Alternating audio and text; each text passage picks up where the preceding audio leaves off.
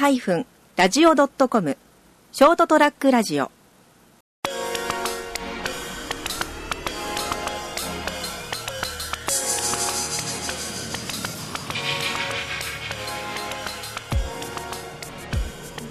はい、えーそれでは始めたいと思います、えーショートトラックラジオでございます久しぶりのショートトラックラジオなんですけれども、えー今日はですね、えー昔からのちょっとお友達の、えー、ボ君。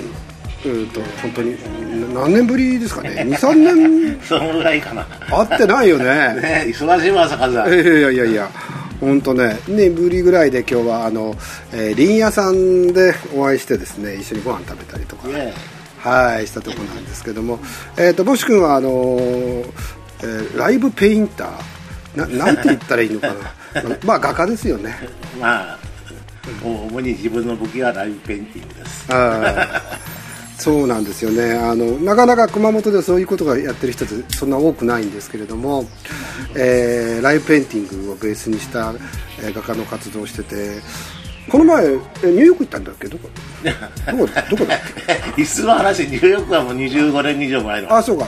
あどっか行っロンドンにロンドン行ったんかあ作品だロンドンに出したんだよね、うん、えっ、ともともとまたまあそういう絵のが大学に行かれてたということではい。それ武蔵野美術大学ああ中退ですね。私もあの九州産業大学芸術学部中退です。あの大学に4年も5年も行かなくていいよね。いいね。ということでねえーっとあの前はねあー前はっていうかもう最近ほら全然ご自宅に行く機会もないんですけれども下宿下宿屋さんをね家がやってらっしゃって、はい。といいいうことで星景色で未だにヒットします。ああ国府高校の近くだったっけそうそう。ね、うん。で、そこにあの空いてる部屋にですね、昭和の間とか作ってたよね。オーディオルームね。そうね。うん、中に入ると昭和にこう起因するというかの関係のいろんなものがいっぱい並んでたりとかして。今、部屋はうん。7部屋ゲストルーム作ってます。ゲストルーム多いね。昭和の間に塚の間に、つかの間。塚の間はお客さんが泊まる場所ね。ああなるほど。あとマリリン・モンローの絵が飾ってある、うん。モダイルビッチって書いてモンローの間。今モンローの間ははい。シルバー一色です、あー天井に壁みんなびっくりしてますけど、そこでパーティーとか。はいはいはいはい。もう最近なかなかねこうあの遊びに行けないんで本当にあの寂しいんですけれども、えー時々こうやってね一緒にご飯食べたりとかするとですね、えー毎回まあいろいろな新しいことをやってたりとかするんですけど。え一昨日ライブだったんですかね？えー、と10月3日にナバロでうん。ライブペインティング、うんうん。そそれは、えー、と単独でなんか、おえー。音楽とかと一緒？音楽と一緒。僕のライブペインティングはいつもライブ中に絵を描くんうん。ででそのライブ中に生演奏うん。を楽しむお客さん。で、うん。生で絵を描いてその絵の具が描き切る前にダラーって流れて 生きてるような感じですでに完成を完成したかなと思っても さらに攻撃して。攻撃。絵に攻撃してどうすんだよ。攻撃してで台無しにしちゃってさらにその上に諦めとにかく諦めないことです。あ諦めないことですね、はい、大時間は関係ない、はい諦めずに時間がに仕上げるという、いやいやいや。でそそれでまたあの、えー、とさっき話したのもとにかく困ったら白をぶち込むと。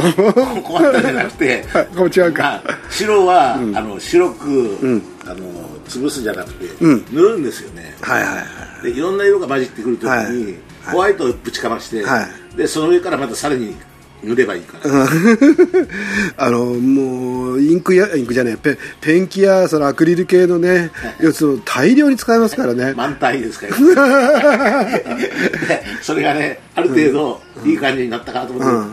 ホワイトで和紙入れちゃうんですよね、うん。で和紙を入れて、うん。で押し押し込んでねキャンバスにねじ込んで、うん。その上からまた塗るでしょ、うん。エンドレス。エンドレス。ただね、いかんせん絵の具は、絵の具はそうそうは乾かないから、ダラーンとなって、いい感じのやつ、わしの上にね、色を塗ってね、いい感じのやつが重さでダラーンとなってきてね、もう台無し。大変なし。それでも諦めずにホワイトを入れて、エンドレスやないかそれ。そうなんですよ。キャンバスの下に溜まった、ブルーシートに溜まった絵の具が一番こいい作品ですね。なるほどね。じゃあ立てないで初めから寝かして書けばいいん じゃないか。それじゃあね。それそれそれじゃああんま動かないから。ダイナミックスがないとダそメうダイナミックスがないし絵自体に生きてる感じを。あだから常に完成はなくてあでそれで絵を描いてる模様を楽しんでもらいたい、あはいはい。パフォーマンス性も考えているから、はいはい。大体どのくらいの時間でやることが多いんですかね？えっと10分仕上げからお早っ早っ早いわそれは乾かないわ。この前は105のキャンバスなんですけど、は105の F105 のキャンバスはいを30分仕上げですかね、い30分。ああでも結構あのもうボロボロになりますよねあれ。ずっとやってると。ああくたくたですね。ねえそうだよね。あの完全にまあ入っちゃってるからまあ何度か僕も見たけどねもう周りのこと見えないでしょ。それ短い時間であの長距離はもうすごい昔からマラソンとか苦手でうん短距離5メートル走とかだったら得意で。す5メートル走ってないわそんなの。5メートル走なんかないわ。5メートル走でいいですよ。俺の絵の描き方だから絵を描くのに、はい。とにかく完成はないっていうのがまず前提であるはいはい。さ多分どんな作品でも「モナ・リザ」でもそうだと思うけど、うん。作者が亡くなるまでは僕は絵に完成はないと思うんですよ。ついついね部屋にあるとね。完成したいのをうん手を付け加えたりうん。後日モナリザも相当書き直してるんでしょあれって。ですね。うん、たくさんなんかアリみたいなのがあるんでしょ、うん。よく知んないけどさ。よく知んないけどね。むさびだろお前。学校行ってなかったな さては。あんまね映画館ばっかりでね。映画館のバイトにあげてくれて。ディスコに。あ映画見た。映画見ましたいっぱい 映画いっぱい見ましたね。えーとそうなるとどの辺映画って好きなんですか？えっとね一時ねウッディ・アレンにかぶれてたけど今「カイルの紫のバラ」が一番えー、いい映画だった、うんうん気に入った映画だったかな。そうか。と第三の男とか、あのいわゆるヌーベルバーグとか、うん。あの辺の映画は面白いですよね。いろいろ面白いし、なんか何考えてんだこの監督はみたいなのがいっぱいその当時出てきてたし。でもやっぱヌーベルバーグの映画って日本の映画もそうだしアニメとかにも相当影響を与えてるよね、与えてますね、ねあのうるせえやつらとかのね古いアニメだけどさ、あれの中でもなんかあのシーンの一部があこれ絶対ヌーベルバーグの絵だとかって思うようなのが出てきたりとか、ね なルパン三世でもさタイトルにさ、ね、ハイトダイヤモンドとかさ、ダイヤモンドとかつけたりするじゃん、はいはいはい。かなりやっぱいろんなところで影響が芸術にうん。まあ、それまでのトラディショナルなこう映画の作り方を一気にぶち壊そうというのがね、ヌーベルバーグの時には一気に起きたっていうのが、あゴダールとかですね、アラン・レネとか、あの辺の監督がいろんなものを作るっていうのが面白かった。え映画館がちょうど、v、VTR VHS はい。が出だしてビデオデッキが出だした頃だったからあすごい安かったんですよ。あはいはいはい。3本5はい。本オールナイトで、はいはい。ああ見放題。もうああいう充実した日はなかったな。やっぱりねあのねこれ僕の独断っていうかあの独善的な考え方なんだけどあの物を作る人で映画を見ないよっていう人はなんか信用できないね 最近はさ、うなんかすごいなんか吸収したくて東京に行ったんですけど、うん。うん最近ももちろん吸収いろんなことをしたいんだけど、うん。うんなんかね自分の道を詰めていきたいっていうのがあって、うん。他の作家すごい作家のいっぱいあっても、それで見て、うん。で感化受けてうん。作品作るのよりも、あーまあね。すごい狭い世界でもいいから、うん。突っ走ってい今はね、うん。で大ペインティングやってるつもりなんです。うん、いやでもそれにしてもそのベースになるような知識だったりとかなんかみものの見方とかっていうのでやっぱりす若い時とか初期の頃やっぱり映画って絶対僕見た方がいいと思うんですよ、いいですね、うん、映画にも本ね。のものを作る人はね、本もね。うん、本も読んだ方がいいしでそういうなんかものを知った上で捨てるっていうことをしないと、だからなんか俺僕デザイナーしてるんですけど映画見ないんですよねって言ったらあこいつちょっと信用できねえなとか 思っちゃったりするんですよね。ねうん。ね、作品としてもさずいぶん昔と路線も変わっちゃって、うんで単語帳にさ浅香さんと一緒に、うん。ポケットアートっていうのをやった時はいはいはい。単語帳にさライブ,、ライブハウスとかライブ会場に行って、絵描くとスケッチブックじゃ大きくて、うん。他のお客さんの邪魔になるから、うん。単語帳に書くのにシャシャシャはい。それに色鉛筆で詰め込んでいくでそれを100均のに入れてはいはい。100円で売ったりとかしてたじゃんしてたしてた、僕もいただいてます、はい。5年 ,5 年ほど前4年ぐらい前か。個展の時にそれをちゃんとした額に入れた。ら1万7000円で売れちゃった。やったね。やったねさすが。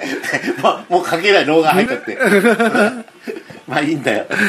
さすが、えー、や。っぱりねアーティストだからね、うん、でも自分で自分はアーティストだとっていうふうに思う思う思うんですかね。いや、一時ね、一時は抵抗がありました、アーティストって言葉に。やっぱりね。一時はすごい抵抗があって、で絵描きとか行ったりとかしてたけど、まあ中学1年の時に親父が亡くなったんですけど、その最後の有用みたいなので、あのたまたま高取り絵描きにだけなるなよってのがあって それを避けてね。じゃあもうアーティストっていいやっていやもうそれで画家にはなるなって言うから、もうもう親父の死んだら親父の年もとうに越したで。もいいだろう親父も遺言はっつって、あはいはいはい。で画家を目指すと他の人に呼ばれることを自分が名乗るんじゃなくて、はいはいはい画家って呼ばれることを望んでます、なるほどね。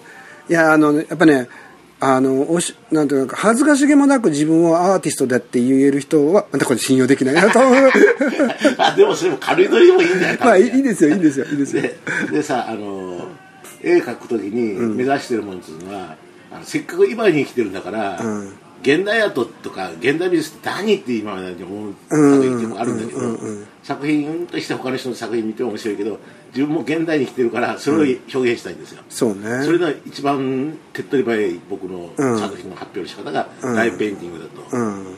それが、うん、なんか今日まともだね。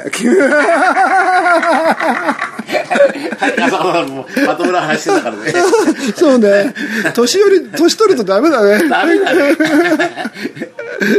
いやー本当でもあのとってもだって最近またなんかねなんていうかこう最近の作品もちょっと見せてもらいましたけど色が美しいっていうかなんか、まあ、原色だったりとかでもた単に原色じゃなくてそのバランスがすごく綺麗だなと思ってたんですけど。なんていうかラッセンって言うじゃないですか。はいラストに行きますね。ラッセンが昔から嫌いで。あ俺も嫌いですね。だけど小綺麗な世界が嫌いではいはいはすごい美しいはいとはいうよりもなんかあの綺麗な世界には抵抗があったんですけど、最近はねそれをねあの、心地よく感じる、はいはい。そのそれをはい。裏側からはい。汚い世界も乗り越えた美しさっていうはいのを安らぎ的なものをなんかちょっとこいろんな部分のこだわりが消えるようなとこそうろですね。ですかね。うん。でなんか表面上だけじゃなくて、うん。ここから来るにじみ出るような美しさを表現したいかな、うんいやだからすごくなんか色の使い方がねあの美しいし、まあ、カオスでカオス的でもあるんだけれどもそれと同時にちゃんとなんてコントロールされてる感じがするんですよね。うん。だからああなんかううまいなと思って本当に、えー見せてもらいました。慣れですね慣れ 慣れでね だんだんコツが分かってくるんだ名前は売れてないけど30年以上やってるからね そういやね、ぜひ、あの、これからもいろいろとですね、まだ、あの、この道を突き進んでいただきたいなと思うんですけどね、またライブペインティングとかの、あの、やられるときは教えてくださいね、行きますのありがとうござで。いますはい。ということでございまして、今日は久しぶりの、ショートトラックラジオで、えーした、えー、ボシさんあ、ありがとうございました。ありがとうございます。